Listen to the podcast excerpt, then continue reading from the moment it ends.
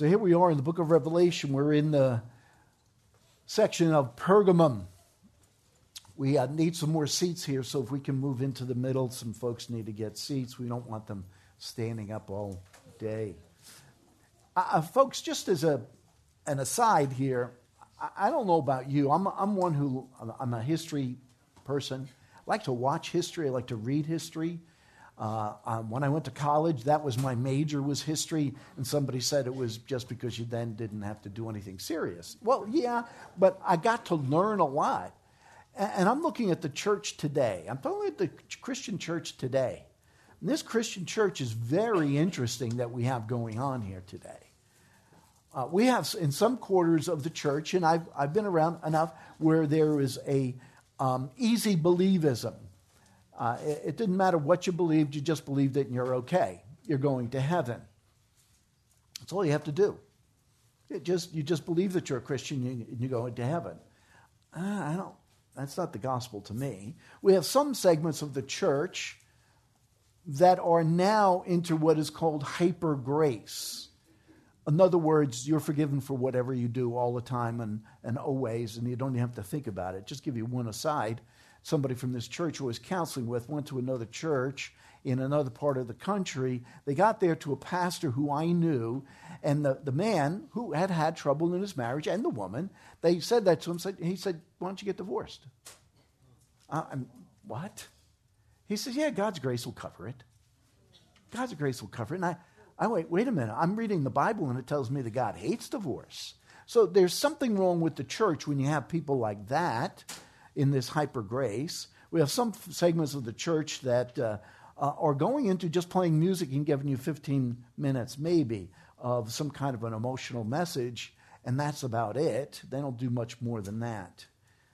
Friends, you have some portions of the church giving the rainbow flag as much attention as they do the cross of Jesus Christ. That's wrong. They make that their umbrella rather than the atonement of Jesus Christ. There are so many heresies that are emanating from within the church today. It's difficult to keep up with them. That's why I'm so glad I'm here at this church. And my wife and I were just accounting how much time we've we been here? Well, we've been here more than we haven't been here. so it's a long time. And you know what? The one thing, there may be some decisions that are made around the church that, yeah, may not have agreed with. But the one thing that we can agree with is their stance upon the Word of God. And, and you should be grateful for that.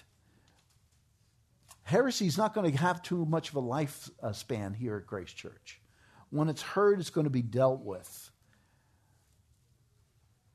The one thing that these heresies have in common is a lack of biblical integrity. They don't go back to the scriptures. Matter of fact, they can't answer with the scriptures. Had a lady in my office many years ago who had this wild idea about Jesus, and I said, Where is that in the Bible? She said, Well, it's in this book I found. I don't care what book you found. I want to know what, and it can't be the book of Hezekiah in the Bible either. I want it to be scripture. Show me. Unable to. I said, You stop talking about it and stop teaching it, um, and if you can't, then you need to leave Grace Church. That still goes on today, by the way. Just had an elders meeting. We just spoke about somebody that is going to be confronted that way because they're starting to teach um, wrong theology. That's not acceptable. Much of what is being produced today is emotionalism.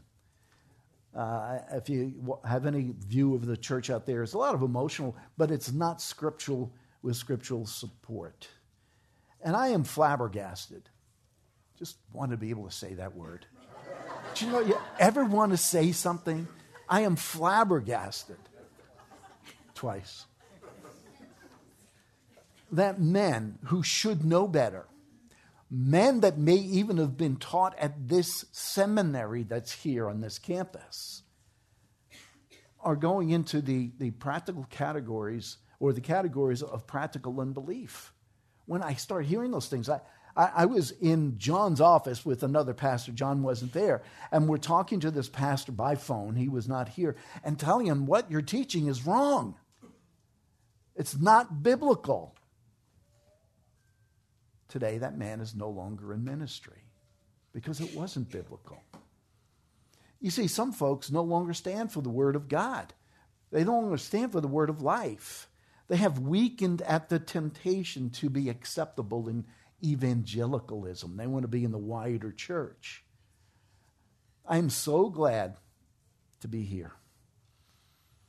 There's another theology that's come into our church recently that's been catapulted into the church, and it's called woke theology. That has impacted the church. Do you know those churches that did not meet are starting to close today because they don't have enough people in them? That's what's happening. You see some of these properties, they're, they're coming available because they didn't meet. That's a whole other story. What the Apostle John wrote to these various churches here, most certainly he could never have imagined where the church would be today. Yet, the Spirit of God knew. The Holy Spirit knew as he impacted this writing. And I believe these are written, and I said this before, and this is the third church, that these are pictures of churches that we have in the world today. Whether it be here in the United States, but in the world, they're somewhere. These churches can be found. When you start to have false dogma coming out of the church, and that's what we have here, there, there are churches today where that false dogma is coming out of. But let's start with a little background. Let's give you a little background to this church here in Asia Minor. The city of Pergamum is 60 miles north of Smyrna. And, and everybody has different um, I don't know, maybe they, they have different ways of measuring it, but some say 45, some say 55, some say 65, whatever. It's about 60 miles. If you're going to walk it, it's a pretty good walk. Uh, it sat on a cone shaped hill, a thousand feet in height. Pergamum had a tremendous, was a tremendous city, but it was a tremendous city of religious cults the Greek gods were worshipped there along with the Roman emperor was worshipped there as well. There were all kinds of little and large areas of worship. And what I mean by that, you would have a temple where you could go and worship, and then you'd have these little uh, uh, uh, cul-de-sacs, you know, where you could go and you could uh, be there, and there's only a little statue.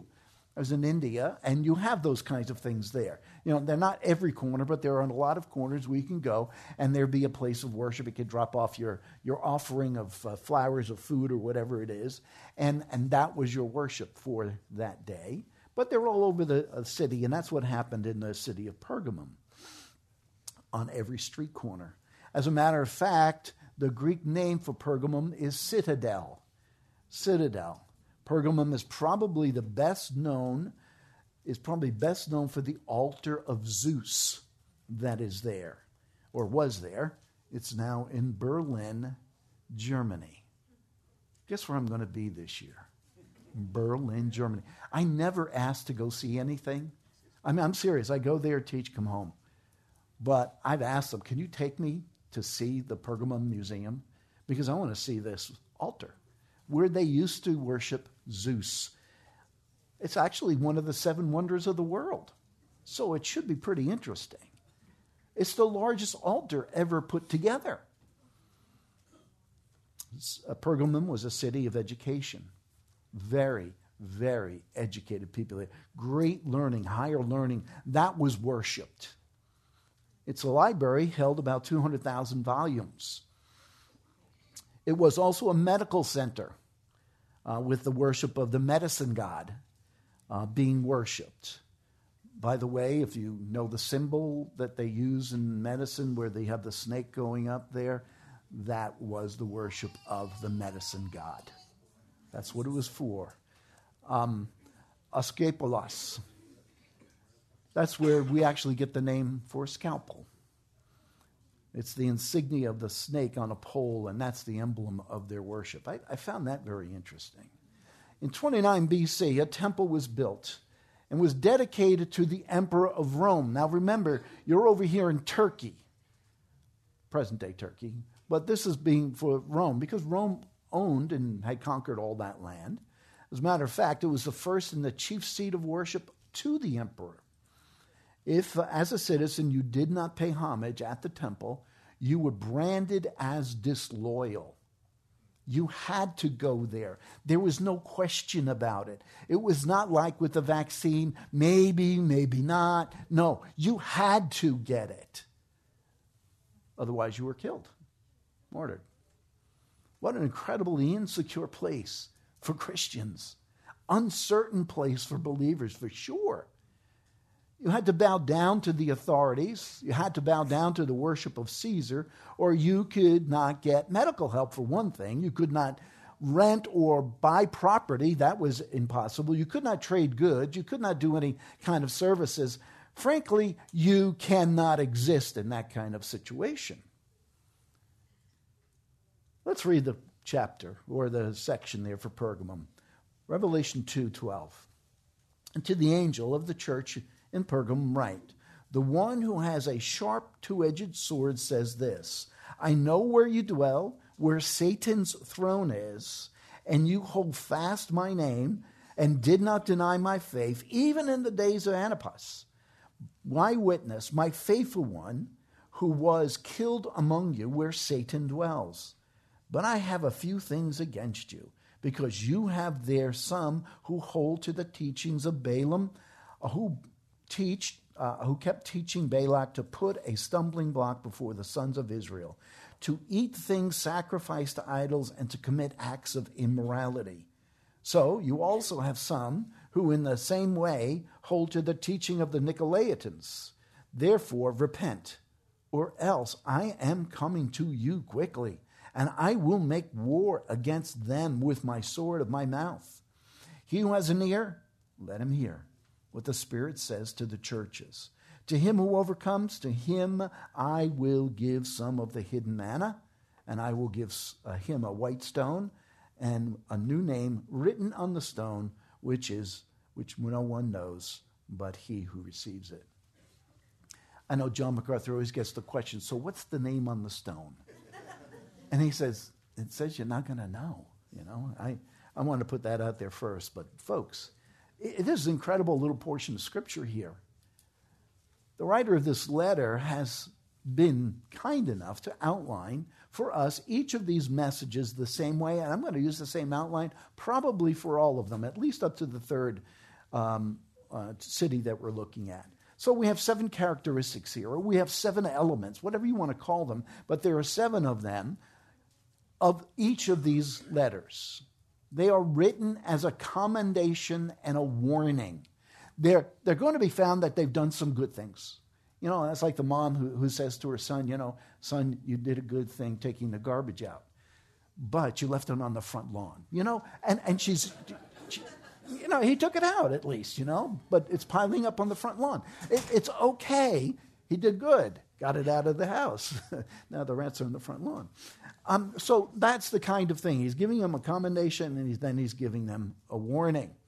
So the first element here is the address and to the angel of the church of Pergamum. We've gone through this before, but the first observation is that Jesus is here commanding. He's telling them, You must do this. It's not a suggestion. It's not a suggestion. I think it's a good idea if you take the garbage out. No, take the garbage out. That's what he's saying here. And he's uh, commanding John to write. Write to these people. Let me say, simply say this the angel here, I do not believe is a real angel. Just like my children aren't angels and my grandchildren aren't angels. You know, they're not really angels. What is here is a messenger that identifies with the city. It's a person, a man. It's a messenger, but it's somebody who's very close to that particular church. So that's what we have here. All seven churches do this, uh, have that said to them. Um, the, the other thing to realize is that when Jesus is giving them this letter, he's condemning some and he's commending others, so they can't be angels. Because you don't can't condemn an angel. They're, they're either they're, they're either his gods or they're the devil's, and uh, he's not going to be using Satan's uh, forces to take his letter to the church. This is a representative man, probably in leadership of these individual churches. Um, there's a separate man for each church as well. The grammar here tells us that. So when uh, John is sending them on the way with these letters, they have seven men go to Ephesus, then they have six men go to um, Sardis, then they have six men, uh, Smyrna, then they have six men go to, or five men go to Pergamum. So they, they have one less each city. They are there to read the letter, they are there to give it to the church, and they are there to warn the ch- church. So we have seven different men, and they're commissioned to go out and to take the letter and to drop it and to read it and to live it for the church. What does Jesus say to his representative of Pergamum? The one who has a sharp two edged sword says this. This is the second element. This is the attribute. And these are attributes of Jesus Christ. These are attributes that he holds. And what does it say? It says here that he has a sharp two-edged sword. We looked at that last time. Uh, uh, Hebrews 4.12 says that the word of God is like a two-edged sword, a sharp two-edged sword. This is the word of the Lord, living Lord. This sharp two-edged sword. This is a self description that Jesus gives us here. It is who he is. The city of Pergamum, or Pergamum City, whichever you want to call it, is a city of the imperial cult. And this is where you have to worship the emperor. You cannot get around this, folks. Everyone wanting to live at all and, and, and, maybe wanting to live at peace must worship the emperor. There's no question about it. The proconsul, who is the leader of the church or the city there, is given the right of the sword. Did you notice that? He's given the right of the sword. What does that mean for the proconsul?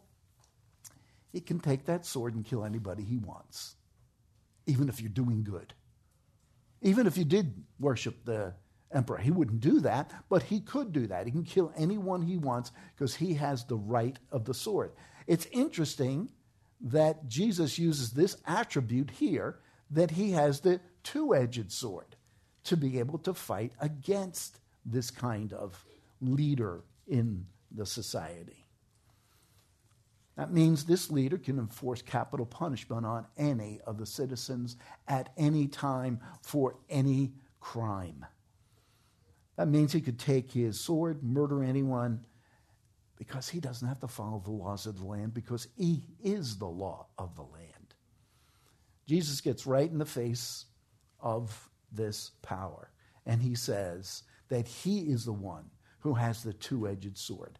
But his two edged sword is a two edged sword of judgment, of judgment, everlasting judgment. All he can do is kill the body that meaning the proconsul, but Jesus can kill the body and the soul forever. The folks in this town clearly need to decide is it for the Christ that I am going to serve or the emperor that I follow? Could you imagine if that was done at Grace Church or, you know, here in the San Fernando Valley or whatever valley you live in? Because everybody lives in the valley. Um, you know, if, if, that was going out, and, and, let's say that was given as a uh, that the mayor of the city could do that, and she could kill whoever she wanted to if you didn't worship Gavin Newsom. Man, that's really hard for me to say that. Folks, this is clearly you have to decide. You see, ultimately, Christ has the power over all of life and death. And if you're an earthbound person, you're going to be fearful of dying. If you're an earthbound person, you're going to be fearful of dying. You can't see past the things that are right in front of you to, to see what God is doing, that He has a plan, that He's doing something else. See, He is the one and He is the only sovereign. Don't turn there, but just listen to Psalm 115.3. It says this Our God is in the heavens, He does whatever He pleases. He's completely in charge. Completely in charge for everything, folks. You say, but I've got this illness. Why is God doing this to me? He's doing it to grow you. God causes all things to be good to those who he loves. That's what he's doing. He's trying to make you into the person of God that you are not yet. That's what he's doing. Completely in charge. But, friends, that is a decision you make every single day. Who's in charge of your life? What makes your decision? When I say what makes your decision, what are the, the motives, intents of the heart that make your decisions for you? How do you do that? Uh, do you do it for the Lord or do you do it for self? And, and those are the kinds of things that we have all the time. We're either making decisions for ourselves, comfort, pleasure, whatever it is, or, or we're going to do it for the Lord and, and live for Him. You know what? The Lord is concerned even about those things, even though they may not be. Uh, whether you're going to worship the idol or the king or whatever, he still wonders, Where are you? And he knows where you are, and that's why he puts it in front of you. Revelation 19:15 says this, "From his mouth comes a two-edged sword, so that he may strike the nations and he will rule them with a rod of iron." You know, I read Hezekiah about Hezekiah just a few days ago, well, maybe it was weeks ago. And I'm, I'm sitting there, I can't imagine being Hezekiah the king and having 185,000 soldiers right outside my city ready to slaughter my people. I mean, that's what they're wanting to do. And they're, they're making noises about taking over the city and what they're going to do to women, what they're going to do here and there, and all of that kind of stuff. And Hezekiah goes into his closet. I don't know if he really went into a closet, but he went and started praying. And he begged Yahweh, Can you take this away from me? Guess what Yahweh did? In the middle of the night, 185,000 soldiers were wiped out. It, it doesn't matter how big the force is against you. As long as you're on God's side, you have nothing to worry about. Nothing to worry about. That's what he's trying to point out here with this. He is the one with a two edged sword. He can take care of those challenges. There's nothing there that you have to be frightened of. One commentator gave us a picture, and uh, I'd like to just relate that to you. He said this Christians daily face the pressures of pagan society, and you do. If they refused to accept an invitation to attend, this he's talking about the people in Pergamum, and if they refused to uh, uh, accept an invitation to attend a feast in honor of a pagan deity, they would not only be shunned, but they would also lose their jobs and they would lose their businesses. God. I think that would have some of us hesitate if we knew we were going to lose all those things. That's the second element. The third element that we have here, the third characteristic that we find in this letter is the approbation. It says in 213, I know where you dwell where Satan's throne is, and you hold fast my name and did not deny my faith, even in the days of Antipas, my witness, my faithful one, who was killed among you where Satan dwells. So many, so many reasons to assume why Pergamum is said to be where Satan's throne is.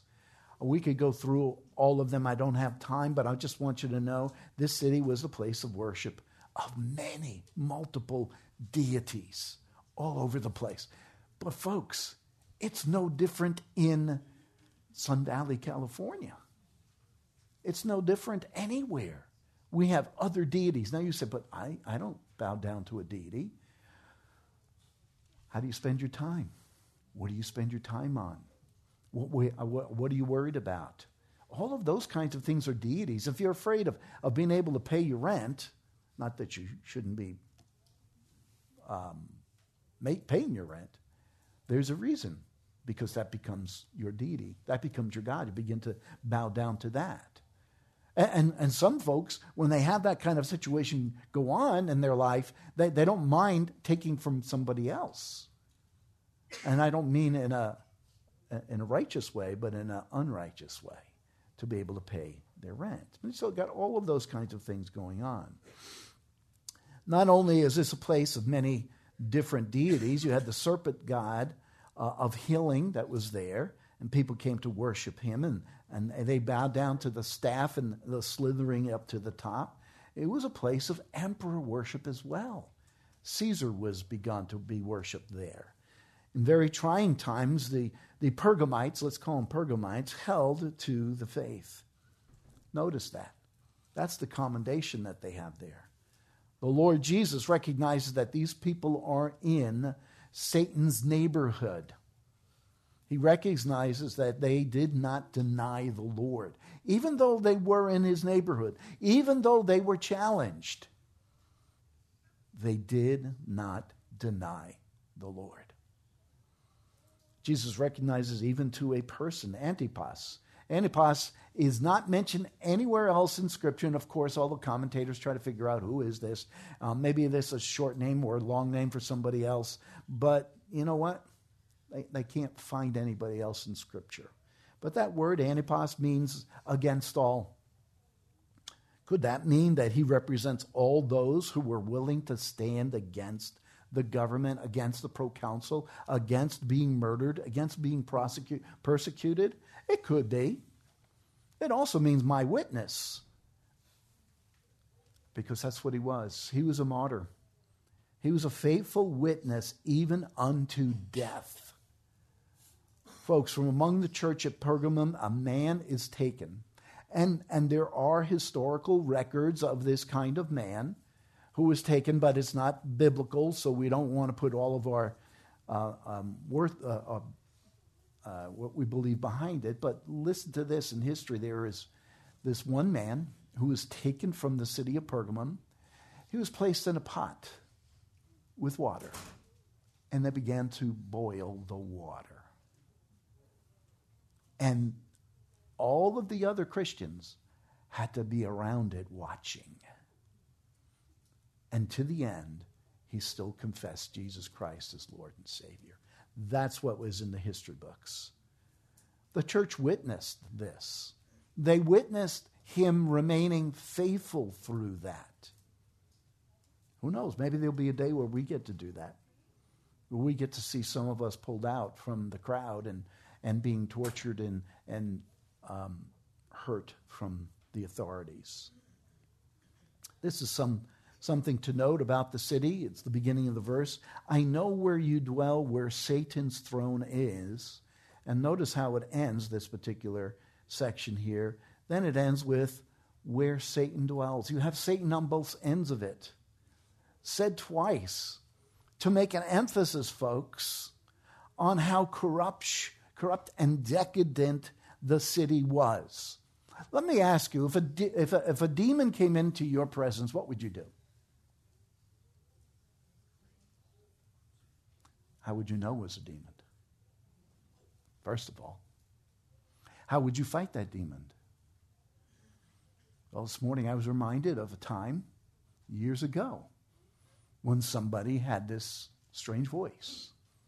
I was talking to this person two or three different times over the telephone, and then all of a sudden, it, this you can't have her, that kind of thing came out. And uh, I don't know if it was a demon or not, but the hair in my back did. It started coming up. I, I didn't know what to do. I guess I did. I went right to the book of John and I started reading the gospel. That's what you do. Make sure Jesus is in the section that you're reading so that they get to hear the word Jesus over and over and over and over again. That's what you do. But folks, you the demons were there at that time. They're coming back. We don't see a whole lot of them now. But I do believe you're going to be antagonized by them. So we have this um, description of this city that they say that uh, this is where Satan dwells and this is uh, his, his area that he hangs out in. Well, a few years ago, we may have said something about Las Vegas like that. That's Sin City, right? That's what we used to call Las Vegas. Folks, is there any city that's not Sin City? I mean, poor Las Vegas, they don't have that name to themselves anymore. I mean, you have Lost Ve- uh, Angeles. You know, I mean, that, that's what you have all over the place. There's pagan worship going on everywhere. That's what we have in America. It's sad. It's sad. And if you've been around for any amount of time, you've seen a change in your world. I remember growing up and my dad saying things were changing, but I don't think anybody could imagine the amount of change that we've seen over the last three, four, five, six years. Now, here comes the approbation. Jesus says this, and you hold fast my word. In the middle of all the corruption, in the middle of all that pagan worship, in the middle of all that is going on there, he says, You are holding fast to the Savior. Folks, that's what you have. If you have Him, you hold fast to Him. You don't let that temptation take over. You don't let that, that, that invitation uh, to go somewhere where you shouldn't go take over. This verb here means an intense holding. It's a grip, and you don't let it go. And it's a grip on the things of God, not on the things of the world. Things of the world are going to pass away. Things of God are not going to pass away. In the present tense, it means they continued to be faithful even under persecution. You know, I, I read the story of Corrie ten Boom. You've read the story of Corrie ten Boom more than likely. And to see how those people were treated and what they did. I, I, I remember reading the, the story about uh, Dietrich Bonhoeffer and how he was put under pressure and how he continued to live for the Lord. That kind of pressure from ungodly people is coming. You see, the pressure in this culture must have been enormous, though. You can't even go to the store and buy anything unless you have your uh, vaccine card, so to speak. Just get the picture. You can't even go to the store and buy anything. That's what would happen if you didn't worship. And you know how they worshiped? I'm going to give you an idea. It was just a little bit of incense. And you had to do that in front of other people uh, so that they could see that you've done it. Then you get okayed to go. And you know what? Some people would come into the church and say, it's not a bad thing. You just do a little bit of this. But you know, when they went to the temple to do that kind of worship, there was debauchery going on all around them. That's what they had in that kind of situation. Folks, here is a society that measures your loyalty by whether you worship the leadership of Rome or not. That is how they find out whether you are truly a follower of the authorities. The believers held fast as it says here, and did not deny my faith, even in the days of Antipas, my witness, my faithful one, who was killed among you. There's persecution. And there are still some who remain to the cause of Christ. Folks, I, I hate to say this, but if that came, not everyone would, unfortunately. I don't know who would and who wouldn't. And I know if you even asked me, I don't know. But some wouldn't. They, they would cave into that persecution. Friends, every day, this post Christian culture we live in attacks our beliefs. You, did you notice any of that recently? I, I just heard one, I think it was a congresswoman, who said that adults should be with children. Yeah. I, would have to go and find that where I read it, but I'm going, you got to be kidding me. But that is not that far behind, folks. If you already have people going into libraries and doing what they do, and the, and the pastor's son is outside preaching and he gets arrested, but they let that other person in there with the children, they got to be kidding me. That's what happens. Friends, every day it's getting worse and worse and worse. So, do we give in or do we give up? I hope you don't. I hope to go to jail. Throw me in jail. even in the midst of faithful, believing Christians, there are times when the unbeliever or when the Christian unawares comes into the flock and causes trouble. And that's what happens here. This is the admonition. This is the fourth characteristic. We see that in verses 14 and 15. But I have a few things against you, because you have there some who hold the teaching of Balaam, who kept teaching Balak to put a stumbling block before the sons of Israel, to eat things sacrificed to idols, and to accept acts of immorality, and to commit acts of immorality. So you also have some who, in the same way, hold to the teaching of the Nicolaitans. Folks, we don't have time. I'm looking at the time. We don't have time to go back to the book of Numbers. But if you want to this afternoon, go back there, Numbers 22, 25, between there, uh, between those two, three, four chapters, there's an incident there. Balak, the king of Moab, was intimidated by the Jewish nation. Um, he, he didn't like the Jewish nation, didn't want them around. So he invited Balaam to come, the prophet of Israel, to come and to curse the nation of Israel. Uh, he wanted them to just curse them so that they would go away. Balaam came and instead he blessed the Jews because God wouldn't let him. Balaam was willing to curse them, though, as even a prophet, if it were not for the intervention of God. He would have done it. But even with God's intervention, the compromise of Balaam had effects upon the Hebrews. In Numbers 25, it tells us that the Hebrew nation began to compromise the daughters of Moab. They began to take up the daughters of Moab. In Numbers 31, uh, you can look at 16 and 17 and, and see where that came to fruition. The bottom line is that Balaam became the illustration for corrupt teachers. That was the point of the beginning of talking about corrupt teachers. These corrupt teachers begin to preach sinful ways. The compromise was insidious. And, folks, that's what would happen in the church as well. While keeping the worship of the emperor out of the church, they would allow the teacher to compromise their thinking. What is being alluded to here in verses 14 and 15 is that there was some in the congregation willing to compromise with paganism, with idolatry, as did Balaam. He compromised. This is a very strong warning for the church today. Allowing false teachers into the evangelical church has ruined the name of evangelicalism. I, I don't even think Grace Church wants to be considered an evangelical church. It's been ruined by those false teachers.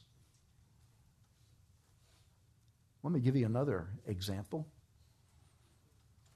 Um, someone who says your body and your spirit are two separate things.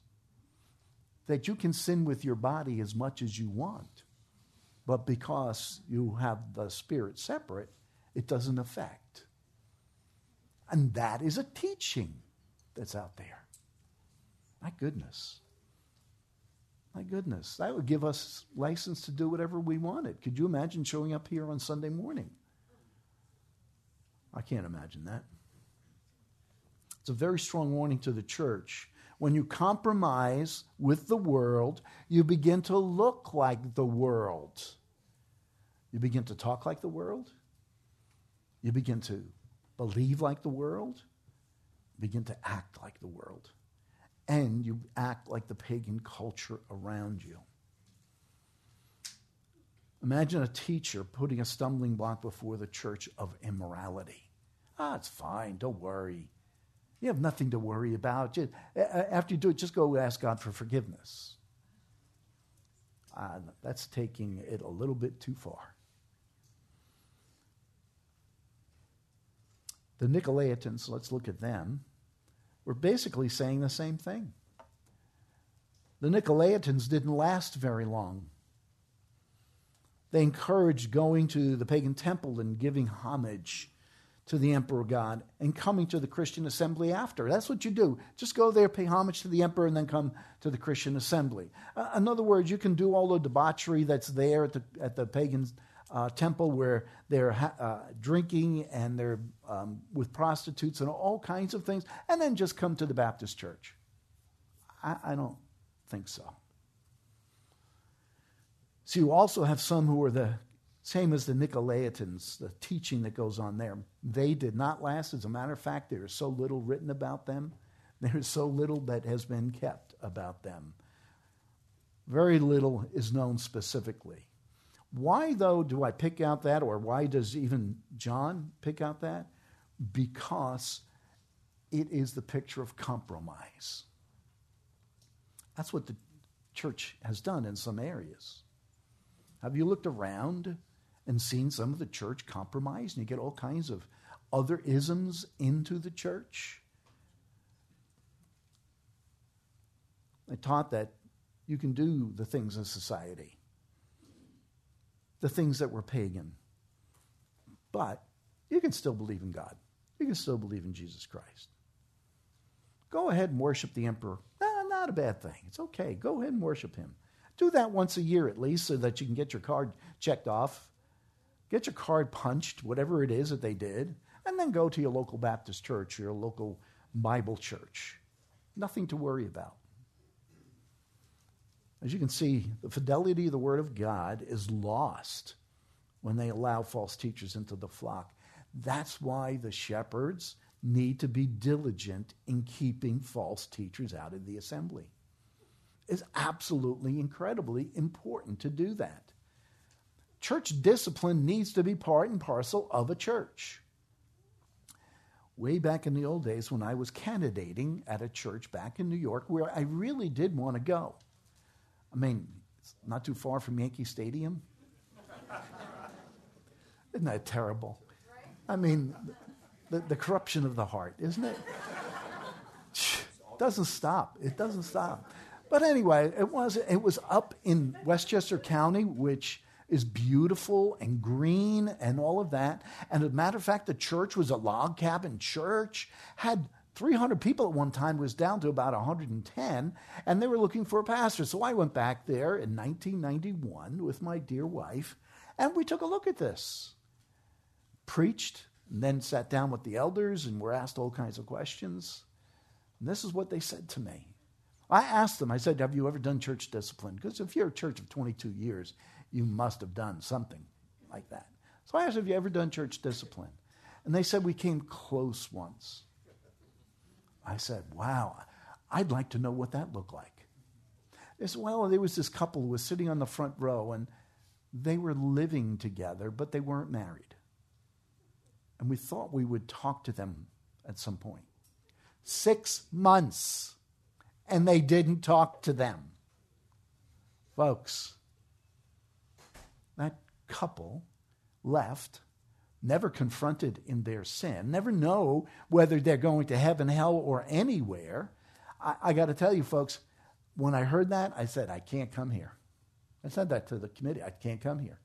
You can't do church this one. They said, well, we want to be loving. No, that was the most unloving thing that you could do. It's like letting a little baby run out on Roscoe Boulevard and say, well, they need their freedom. I mean, really, that's, that's what I see it as. Folks, you need to be able to confront bad thinking. That church is almost evaporated from what I understand. The fifth element is the admonishment. We see that in verse 16. Therefore, repent, or else I am coming to you quickly and I will make war against them with the sword of my mouth. See, the sword of the mouth has come out again. He's going to use the word. He says, therefore, repent or else. I, wouldn't you listen? This is God Almighty. This is Jesus. You should be listening. That is something that must be dealt with immediately.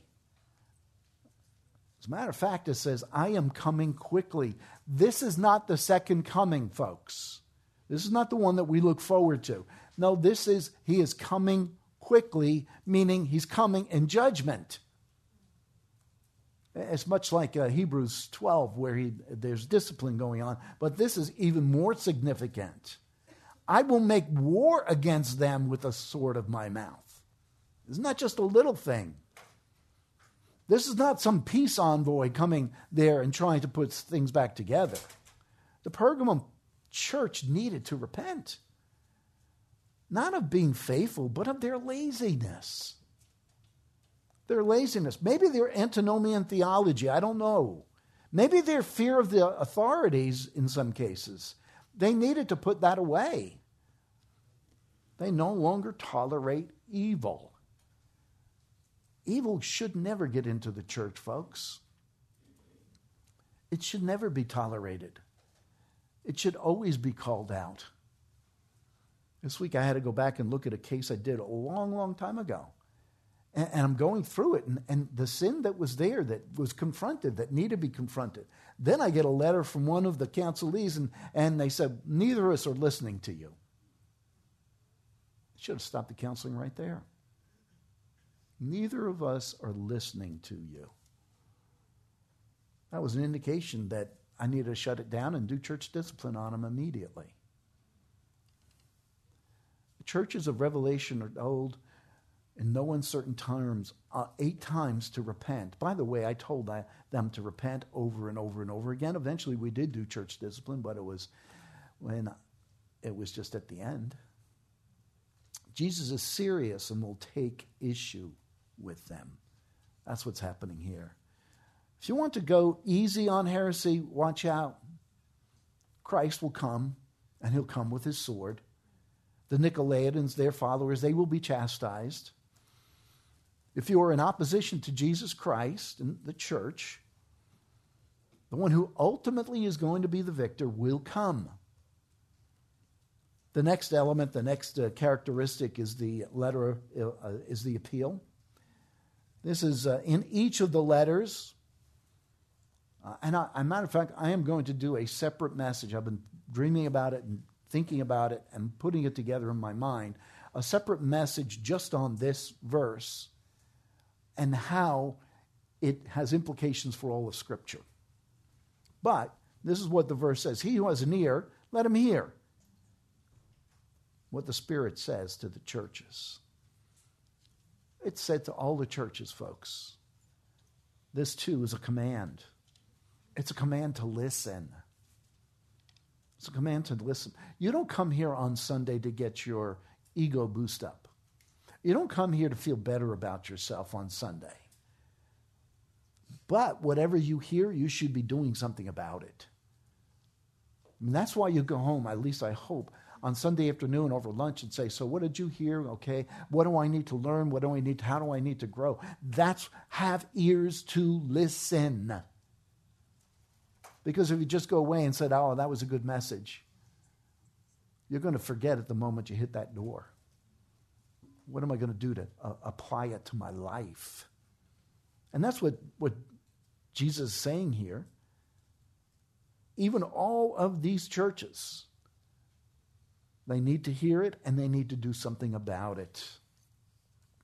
The last characteristic of this letter is the affirmation. We see that in 17b. It says to, there in 17b, To him who overcomes, to him I will give some of the hidden manna, and I will give him a white stone and a new name written on the stone, which no one knows but he receives it. Overcomers. In this context, they do not participate in emperor worship. They don't bow the knee to the emperor. They don't bow the knee to the government. Let's put it in those terms. We don't know about emperors, but we do know about government. They didn't bow the knee to the government. They said the church was essential and they kept meeting. I have some friends who graduated from seminary who, in the beginning, never even shut down. They kept going in their churches. At first, I used to call them criminals. But you know what? They were right. There was no reason to shut down. You didn't have to shut down. I'm sorry. That's my opinion. Overcomers.